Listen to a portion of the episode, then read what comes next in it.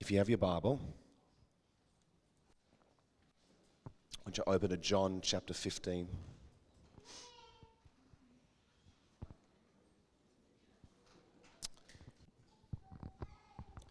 I've just got like a few little thoughts to share. Um, and I know I say this sometimes and it, then I talk for a long time, but I actually mean it. And, but I'm, I won't mean it every time. But, so we'll just see what happens anyway. Uh, John 15 says, I am a true sprouting vine. I'm reading from the Passion. I am a true sprouting vine, and the farmer who tends the vine is my Father. He cares for the branches connected to me by lifting up and propping up the fruitless branches and pruning every fruitful branch to yield a greater harvest. So, this is Jesus talking about us, our connection with Him. And He talks him about Himself as being a vine, and the Father is the one who prunes and cares for the vine. But I love the wording here that He cares for the branches connected to me by lifting and propping up the fruitless branches. So, even in those times and seasons in life where we feel like there's no fruit coming out of me. Anyone ever, anyone in that season now, maybe, or you just feel like you've been in one of those places? Yeah, I do. Uh, and to this encouragement that the Lord, He picks up. It's like when the branches are drooping and He picks them up and He props them up and He holds us up, even in those fruitless seasons. And then every fruitful branch He prunes which is interesting as well. So even then, when we're in those seasons of, of just being really fruitful and everything good happening, all of a sudden he gets out the sharp scissors, the secateurs, and starts to, to prune off things. Because it's actually in fruitfulness when, you know, as you know, when you prune back a plant that is actually being fruitful, that produces more fruit, which is amazing. It says, The words I have spoken over you have already cleansed you. So you must remain in life union with me for I remain in life union with you. You must remain in union, deep connection with me, because that's what I am doing to you. So, even in that, the, the response is, is acknowledge and return what you are being given constantly. For as a branch severed from the vine will not bear fruit, so your life will be fruitless unless you live your life intimately joined to mine. I am the sprouting vine, and you are my branches. As you live in union with me as your source, fruitfulness will stream from within you. But when you live separated from me, you are powerless. If a person is separated from me, he is discarded. Such branches are gathered up and thrown into the fire to be burned. But if you live in life union with me, and if my words live powerfully within you, then you can ask whatever you desire and it will be done. When your lives bear abundant fruit, you demonstrate that you are my mature disciples who glorify my Father. I just want to speak. It's funny because I had a couple of prophetic words in the prayer time about a word in season, and, and, and I'm trusting this is just kind of speaking into a bit of what the Lord is doing because that's kind of what He does with a family. He'll focus on particular things at particular times with us. It's always been our journey, and I feel like it's, that should be the norm. Um, but I guess it's maybe stood out differently because we've just chosen to go, well, whatever season we're in, Lord, do that. Accomplish what you will. The quicker we yield, the quicker we can move on. Not that it's like that, but that's how He kind of works. Like He's so patient with us, um, but He's oftentimes waiting for us to, to let go, to yield, to, to join into the process of what He's doing. Um, but, but a real sense that He's um, just drawing us closer and, and you know, passages like John 15, uh, even through to 17, um, you know, where Jesus prays. And uh, there's some, so much of this just drawing in and being connected, staying connected to me, and trusting that the fruitfulness that comes out of that will be far more than you doing anything on your own. You know, I think that uh, sometimes that whole thing of intimacy is, is such a, a difficult concept because sometimes in the natural we don't even know what that looks like. So we're, we're called to live intimately, and yet, well, what, what expression maybe even do we have in our earthly life that helps to awaken us to that. And some of us have maybe never had that, maybe even as children, that was never awakened. There was never close, intimate connection and relationship, you know, with parental figures or family, you know, brothers and sisters, all of that sort of thing. And so we don't even know what it is, but that is what the Lord is calling us to. And He wants us to be fruitful. So it's not this kind of passive, oh, it doesn't really matter what I'm doing. No, he wants us to be fruitful, but more than us being fruitful, he wants us to be faithful. He wants us to be faithful to him, to stay connected into that place. But that means then establishing our lives in a way where we are intently doing that. Uh, I know for my life, unless I'm intentional about those sorts of things, something else will take its place. Always. There is always something that can distract me, that I can be busy in doing. You know, it's the life of, of um, for me personally, as a, as a pastor and as a, as a husband and father, there's just, there is an endless supply of jobs for me to do. And none of them are bad things. They're all like good things. Um, but if I'm not prioritizing God as the, the premium, then even some, like one of those good things will become a God thing to me. And that's essentially what idolatry is. Sometimes idolatry is it's a bad thing that I make God, but sometimes idolatry, oftentimes for Christians, it's when we make a good thing God. It could be ministry, could be family, could be work, could be a whole lot of things that are actually they're good things in their right place. But when we elevate them to that place of, of priority over the Lord, that's when we step into idolatry. And the reality is that all of life flows from Jesus. We prayed that before and we know it and we can read it all through the scriptures, you know. That's what it looks like to live in abundant life is to live connected to the source of life. Jesus doesn't give abundant life to us as a gift and say, Here it is, now go and do your thing. He says, No, no, when you remain in me, then you're connected to that source and the life flows through you. It's not something you get to take away it's only when you're connected that the flow happens. Otherwise, like when a branch becomes disconnected, it kind of shrivels up and dies. And this, again, for me, is like that's, I find often in my life, it's like, oh, I'm starting to shrivel. Why am I turning brown and, and the fruit's drying up? Oh, that's right. I've, I've pulled away from the source. So I, then I need to come back to the source of life. I need to come back to that place. And, uh, and I want to tell you, it can be the simplest thing, just, just spending time with Jesus, just thinking about Him, loving on Him, resting with Him. We've, we're so overcomplicated and performance oriented. Um, prayer and worship and time with God that we've made it this kind of kind of rigorous exercise. And yet, what is the Lord desiring from us? Oftentimes, it's just our attention.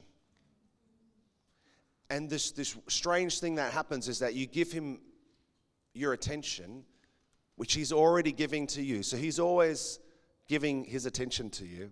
And we give our attention back to God. We get drawn into that connection, that life source. And then all of a sudden, you, the daily kind of routine of life starts to shift.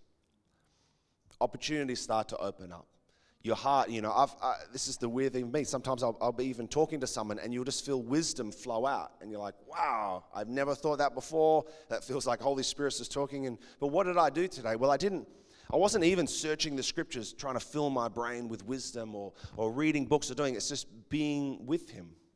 So then I'm literally connected to the source of life, the source of all wisdom.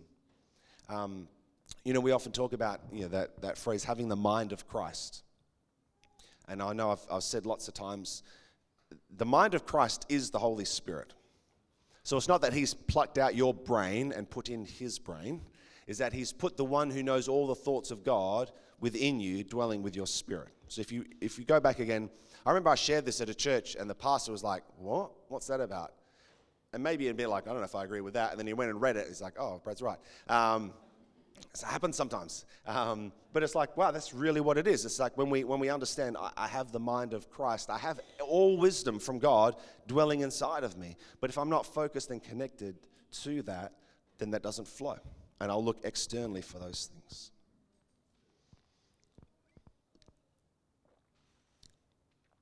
Being in that intimate place, that is eternal life. Eternal life isn't living forever.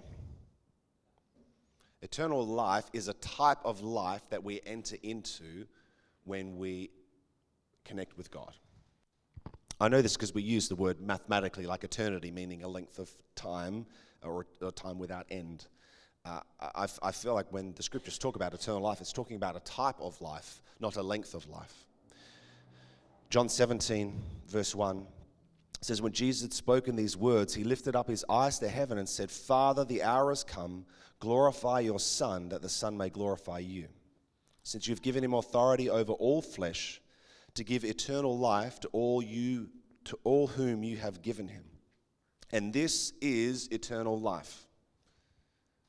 That they know you, the only true God, and Jesus Christ, whom you have sent. What's eternal life? It's not lollipops and rainbows and roller coasters and all those things that you know you may have learnt about in.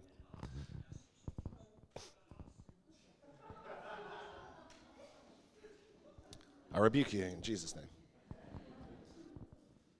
Not, not Lynn, the, the phone.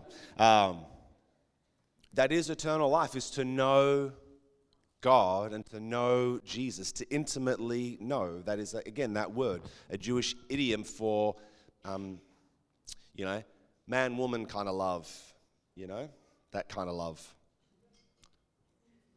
There's kids in the room, you know what I'm saying. But that's what it means. It's that kind of really deep, intimate, connected love. That's what he's talking about. John 14, 6, how it talks about that Jesus the way, the truth, and the life. He is that source of life. Uh, Colossians 1:15 talks about how all things are held together in him. That he is the creator and creation was created for him. Um, they uh, share this morning in the prayer time Deuteronomy 13, verse 19 and 20. I call heaven and earth as witnesses today against you, that I've set before you life and death, blessing and cursing. Therefore, choose life that both you and your descendants may live, that you may love the Lord your God, that you may obey his voice, and that you may cling to him, for he is your life and the length of your days.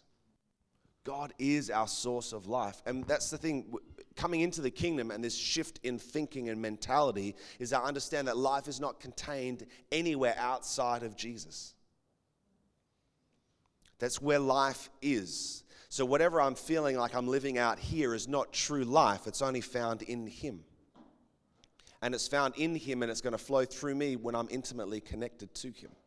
It's just the way that the kingdom of God works. Now we can have fun out, uh, you know, in, in life and enjoyment. God's not saying, no, no, it's only just when you're in prayer, that's the only time you're going to experience it. No, no, you'll experience it at all times because you're connected to Him. So in every area of your life, there'll be fruitfulness. There'll be fruitfulness in your friendships, in your marriage, in your workplace, in your uh, you know, evangelism, reaching out to people. Anywhere that you're going in your finances, there'll be fruitfulness because you're connected to that one place. And the Lord can trust that if He makes you fruitful, it won't become an idol because you've proven your connectedness to Him.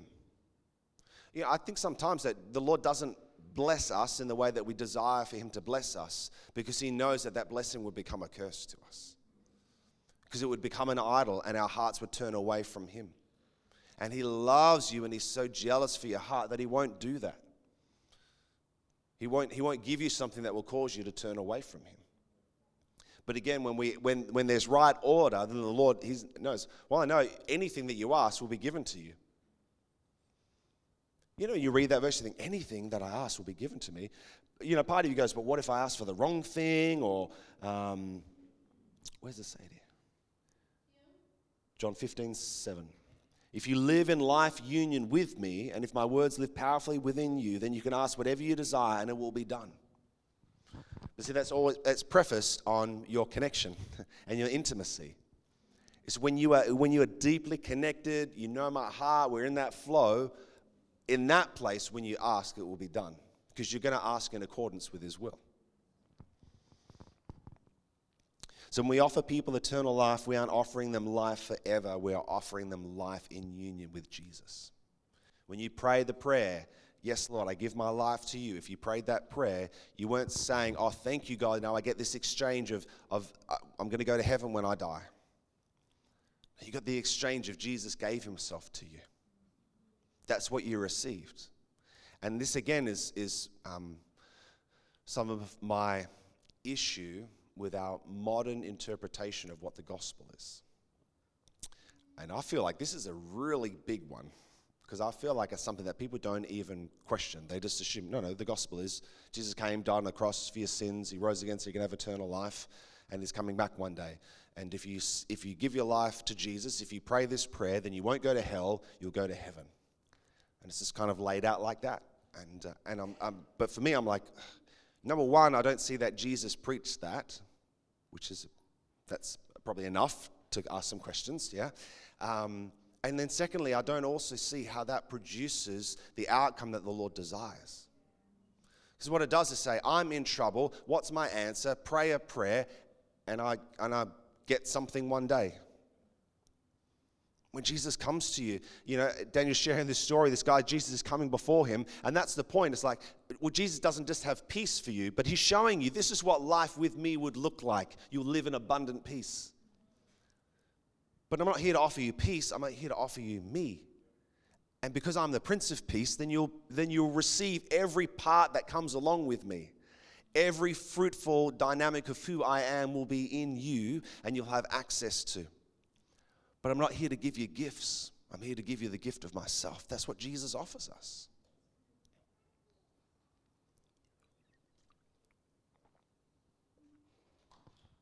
John 17, 22 says, The glory that you have given me, this is Jesus praying to the Father, the glory that you have given me, I have given to them, that they may be one, even as we are one.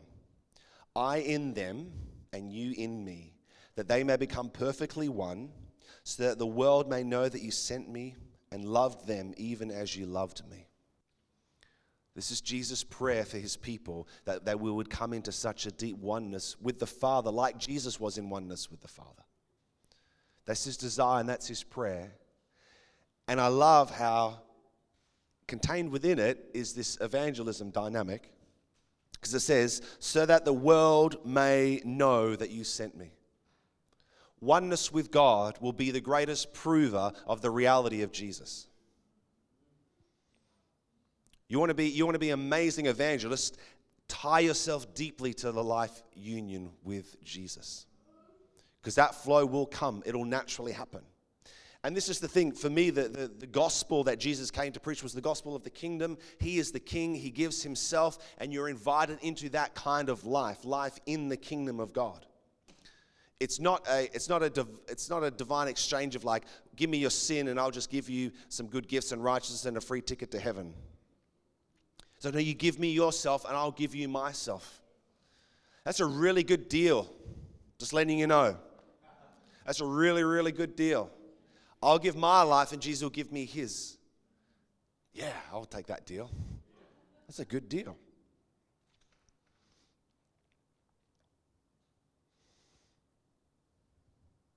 You know, I think sometimes we can find, and this is my wrestle, you know, to, um, as I've shared before, you know, spending hours in prayer, it's not intuitive, it's not natural, like I'm a kind of doing type person. Um,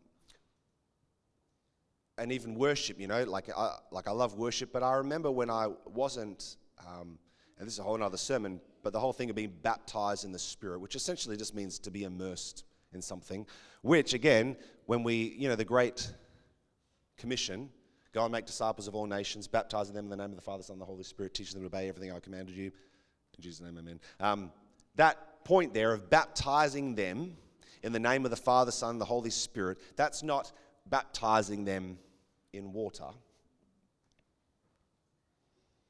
Do you know that? Or is it? You're welcome to argue with me. It's to, to, to immerse baptism, the word baptizo means to immerse one thing in another thing. So that's why we do water baptism, and it is a sign of, of the finished work of Christ, that transition of us dying, being raised again with Him. There's that side of water baptism, but the baptism or immersion into, it's essentially immersion into Trinitarian community. So when you're discipling somebody, Your invitation is come and follow Jesus, and I am going to immerse you into the reality of Father God. I'm going to immerse you in the reality of Jesus Christ. I'm going to immerse you in the reality of the Holy Spirit. You'll be so consumed and, and wrapped up in this reality of the Godhead. And out of that place, you'll go and you'll follow all the things that Jesus commanded. But often, what we do, we give people information, we don't invite them into relationship and connection and immersion into those realities. Anyway, that's not on my notes. Freebie for you. So, but if I find things like worship and prayer boring or difficult, then I've missed something of the point of Christianity. If we're ever thinking like, okay, when's this prayer time going to finish? When's this worship time going to finish so I can get on to, you know, the, the real stuff? It's like, I've, oh, but hold a second. This is what it's all about. Knowing you, giving you worth, loving on you. Like that's, that's the point. Sometimes on a Sunday, like we won't we won't get to the preaching time because it's already happened. Just in the worship, God's speaking a word. And if He's speaking and we're listening, it's like that is bread, that is meat, that is life, that is all I need. Actually, if we moved on that space and then did a whole teaching, I might forget what He spoke and what He did, what He accomplished in that time. This is how the Lord wants to speak. If He's speaking, I want to listen. God doesn't care how much you pray, He just wants your attention.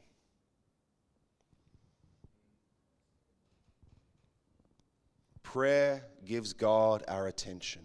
Worship gives God our attention. Silence and solitude gives God our attention. Sabbath rest gives God our attention.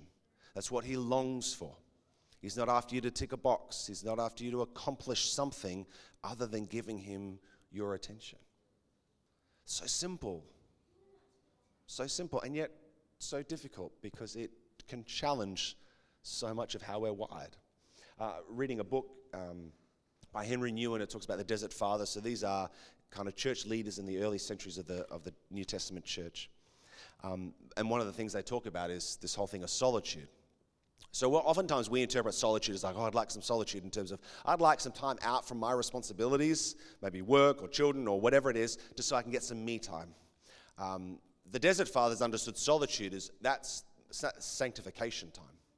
Because as soon as I remove myself from all worldly pleasures, and they would literally go into the desert, some of these dudes for like 20 years, zero connection with people for 20 years.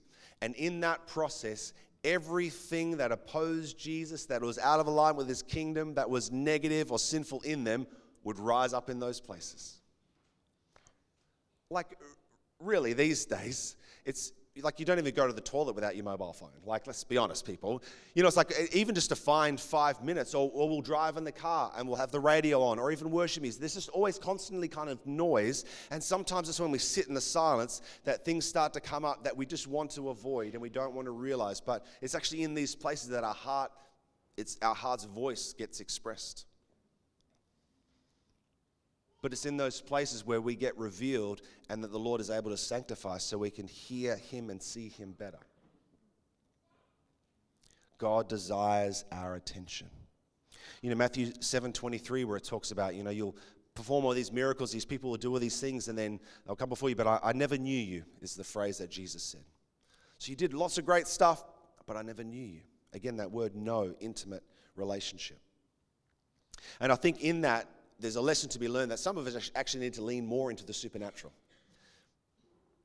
We need to actually lean more into that expectation that God can do miraculous things. You know, uh, Patricia's testimony is not is like, oh well, if you could just just pray for peace over this person as they pass away. It's like, well, no. How about I pray that they don't pass away? You know, like, how about that? You know, and that's, you know, we need that. We need to lean into the, the supernatural expectation that God can do amazing and miraculous things because He does and He desires to. But at the same time, some people who are right into all the supernatural stuff need to learn to lean into Jesus and not just what he does, because sometimes we get all caught up in look what he's doing, look what he's doing, look what he's doing, and how he's using me and all this good stuff, and I lose sight of the fact that it's all about him. And if it's not all about Him, if my eyes aren't on Him, then even the fruitfulness that I'm seeing won't remain.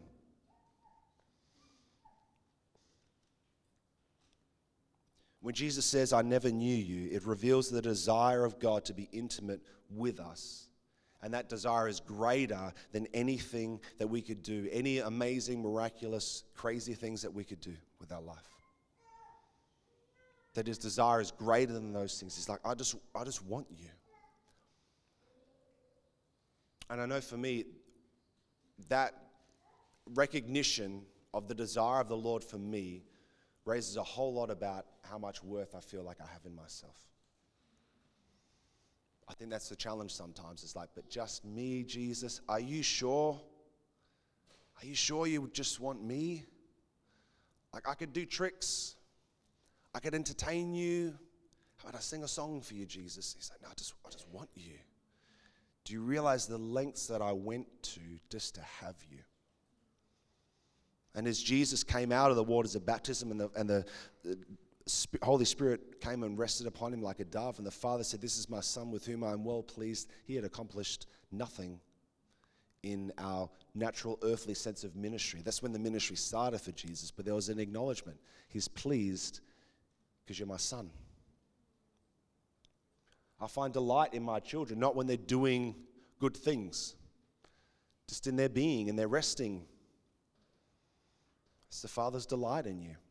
But then I'm even in that, in the recognition, but, but if I'm not doing anything, God, then it means my worth is just in me, not in what I have to offer, not in what I'm doing for you. And sometimes that's the hardest thing to believe for us. Why, you just, you just want me?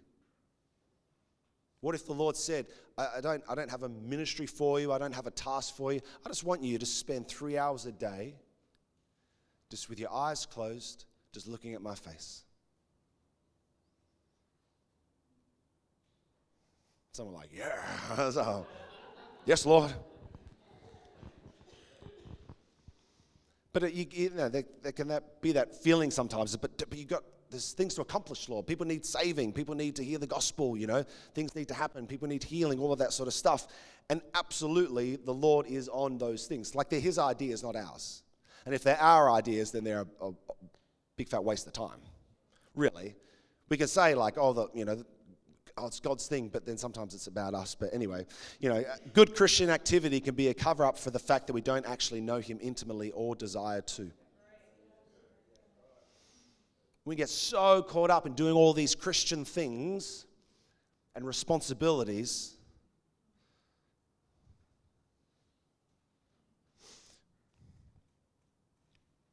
You want the Wi Fi, Rachel. I've just got to think, it's all right. It's just popped up sometimes. It's like someone wants the Wi Fi password.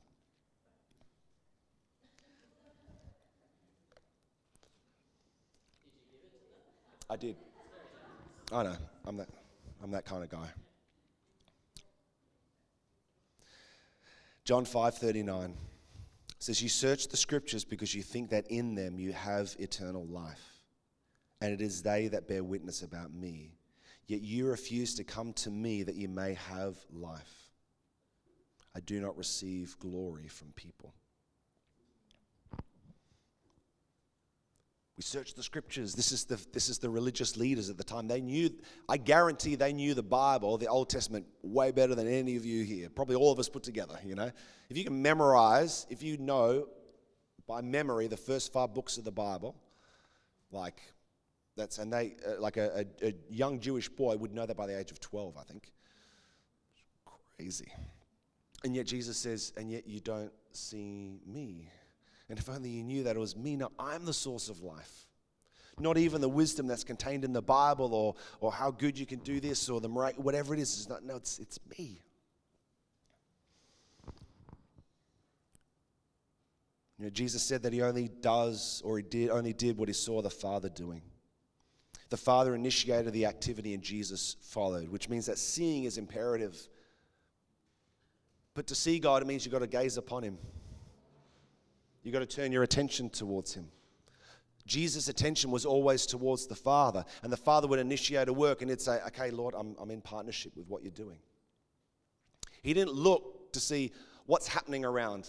Are you into that, God? No, he saw the Father and he saw what the Father was doing and he partnered him with that. That's our life. If that's what Jesus did, he is the example for us to follow. So, what's my job today? I'm just going to, what, what are you doing today, Father? When we worship, it's like, what are you doing today, Father? Where are you leading us, Lord? Because that's where we want to be. That's what we want to be doing. Not doing good Christian activities that are simply a cover up because I'm, I don't even have the time to give him my attention to even see what he's doing.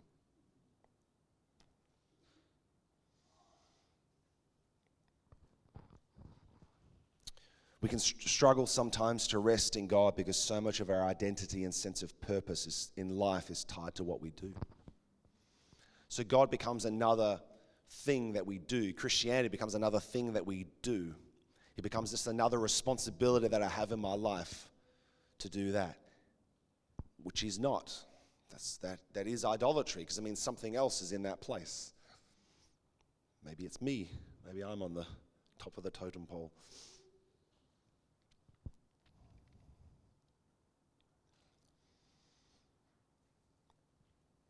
You know, sometimes we can, when we gather together and we're worshiping, or maybe we're in prayer, and, and I know that sense of, um, you know, evangelism is so often tied to action, like it's the out there, it's the proclamation, it's the doing kind of thing, and it's like, you know, prayer is just like, oh, you know, that's like the Mary and Martha kind of thing. And we know from that story what Jesus calls us to prioritize, but still, but, but what about that? You know, well, Brad, you're talking about intimacy and union with Jesus, but, but what about the loss? What about the expansion of the kingdom? All of those sorts of things.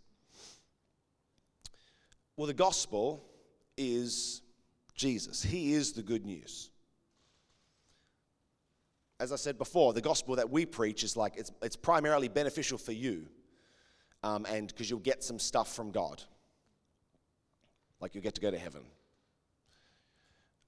Whereas actually, the reality is that the gospel is Jesus gives himself to you. But if I, okay, I receive Jesus at salvation, then I go on and, and get busy doing all of this stuff, and I lose sight of the fact that He is the greatest gift that I have, He is my treasure. Then what happens is when I go and I share that with other people, I, I'm introducing them to fruit, not to the vine. I'm picking off fruit and I'm saying, here's some fruit, taste the fruit, taste the fruit. But the reality is that Jesus is inviting them to enter into the vine. It's like, no, he wants them to come into the source of life. I think that a lot more evangelism would happen if more Christians were deeply in love with Jesus. It concerns me sometimes when people seem to be in love with their gifting or their calling. They evangelize because they love evangelism, not just because they love Jesus, which means they are they can become all about getting people to agree with who the Bible says Jesus is rather than introducing them to Jesus himself. It's like, I know this guy. He's really amazing. Can I introduce you to him? Like, that's evangelism. Not, do you agree with this? Do you agree with this? Do you agree with this? It's an invitation into relationship and connection.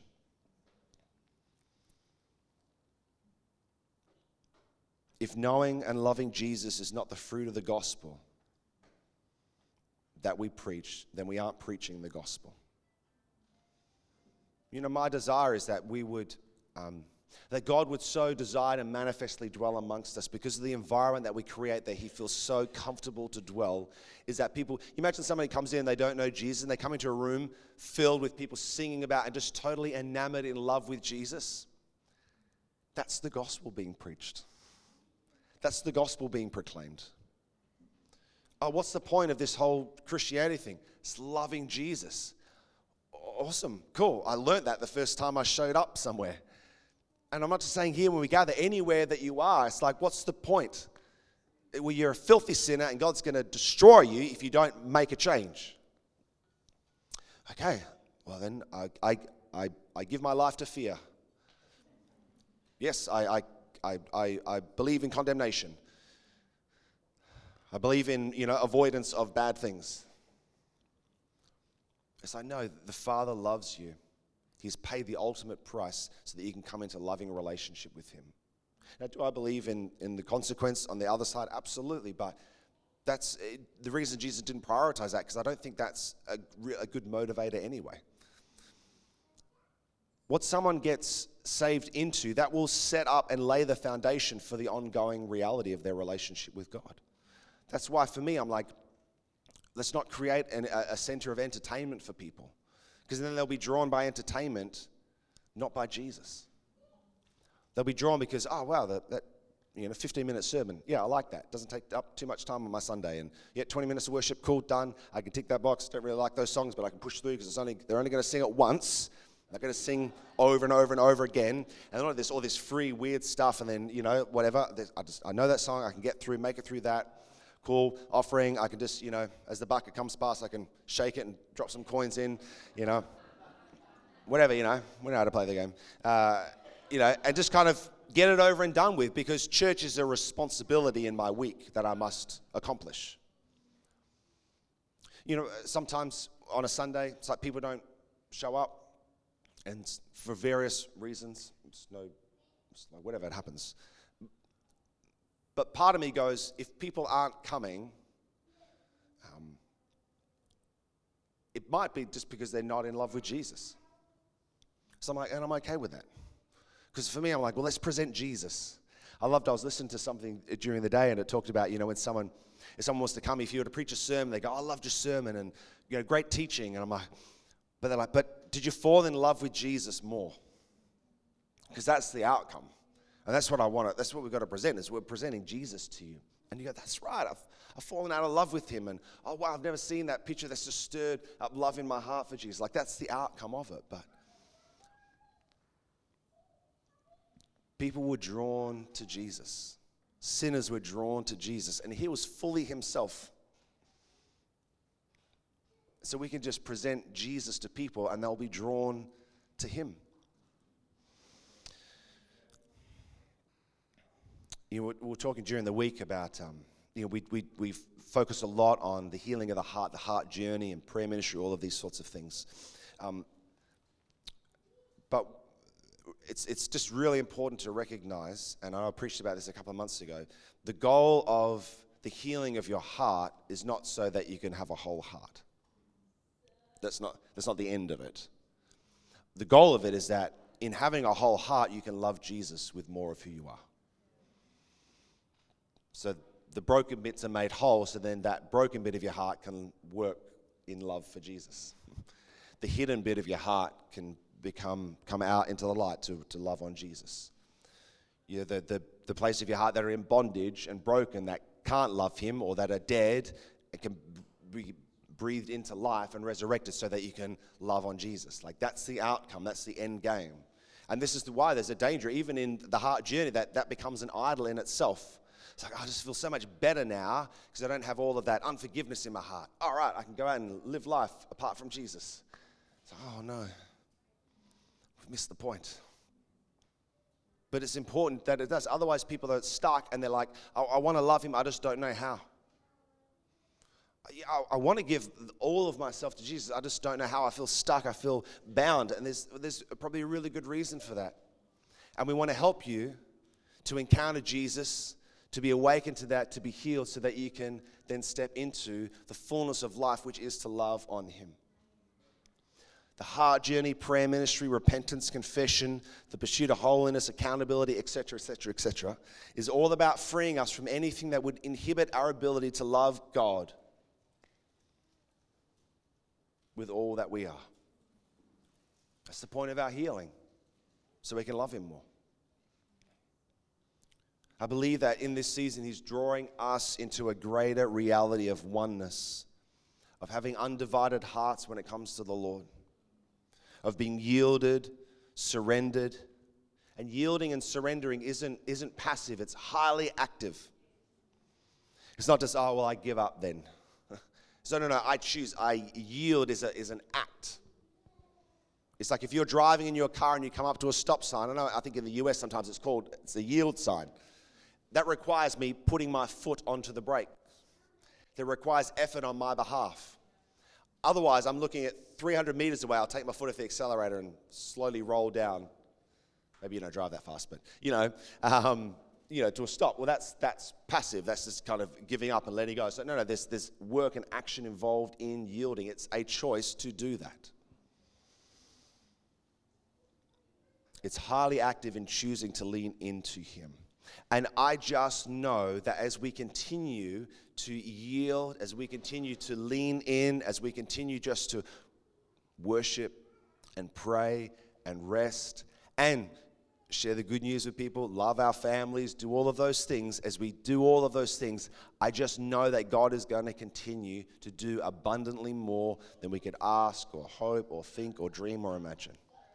But, but what I will know at the end of the day is that Jesus did it.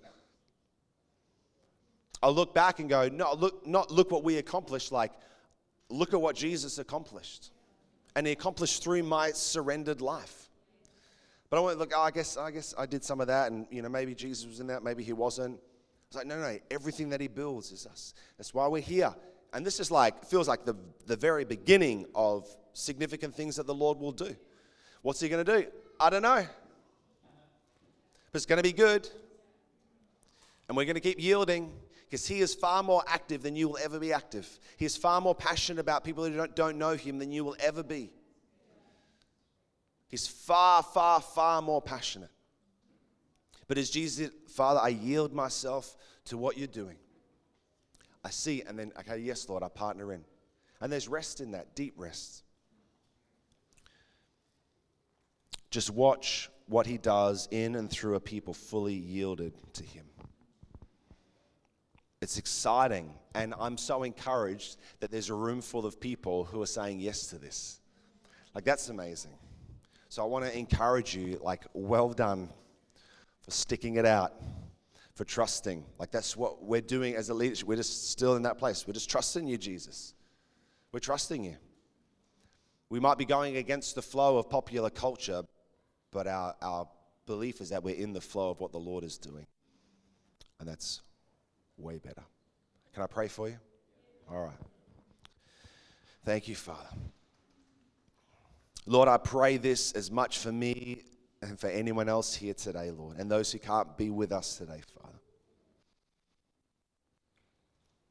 Lord, we want you, Jesus. We just want you, Jesus. And Father, even where maybe our hearts are saying, but I also want this, God, we, we take that part that would desire something else and we give it over to you. Father, the fear that what if I miss out if I give everything to you? We give our fear then to you, Lord. We give our history to you, Lord, where we feel like, but I feel like I've done this before and it hasn't turned out well for me. We give everything to you, Lord. Our, all of our understanding, Lord, all of our lack of understanding, we give to you, Jesus. And we choose, Father, to yield to your ways, to your purpose, to your desire, God. And I pray this week, Lord, that you would help us to keep our attention and our affection focused on you, Lord. And even when it feels uncomfortable, when it is costly, Lord, that we would know that we are being faithful to you by staying in life union with you, Jesus. And I thank you, Lord, that you will prove yourself faithful by the fruitfulness that will flow out of our lives, Lord when we seemingly do nothing but love on you, that we'll see all that you will accomplish through our yielded lives, Lord. We thank you, Father, for the amazing things that you're doing, Lord, for opportunities this week to share how great you are with people, Lord. To offer people the gift of relationship with Jesus, Lord. But if we're not living in that place, Lord, what do we have to offer people? We're just introducing people to someone that we don't even know. We want to know you deeper, Lord. We want to know you deeper, Lord. We want to see you more clearly, Lord. And we thank you, God, that you are for us, Lord. Your attention is towards us, Lord. So it's not even a matter of searching you out and where are you, Jesus? It's like, here I am, Lord, and you come and you find us. So I just pray, Lord, a grace, Father, just supernatural encounters, Lord, over, over dreams this week, Lord, just an awakening, Father, in our dream life, Father. Uh, encounters, Lord, angelic encounters in our homes, Father. Thank you, Lord. Rapturous engagement with your spirit this week, Lord. that immersion, Father, that we are invited into in our discipleship journey, Lord, that we'll just feel immersed in your presence this week, Holy Spirit. Thank you, Jesus. We love you, Lord. Amen. Awesome. Bless you guys. Thanks for listening through my slightly croaky voice.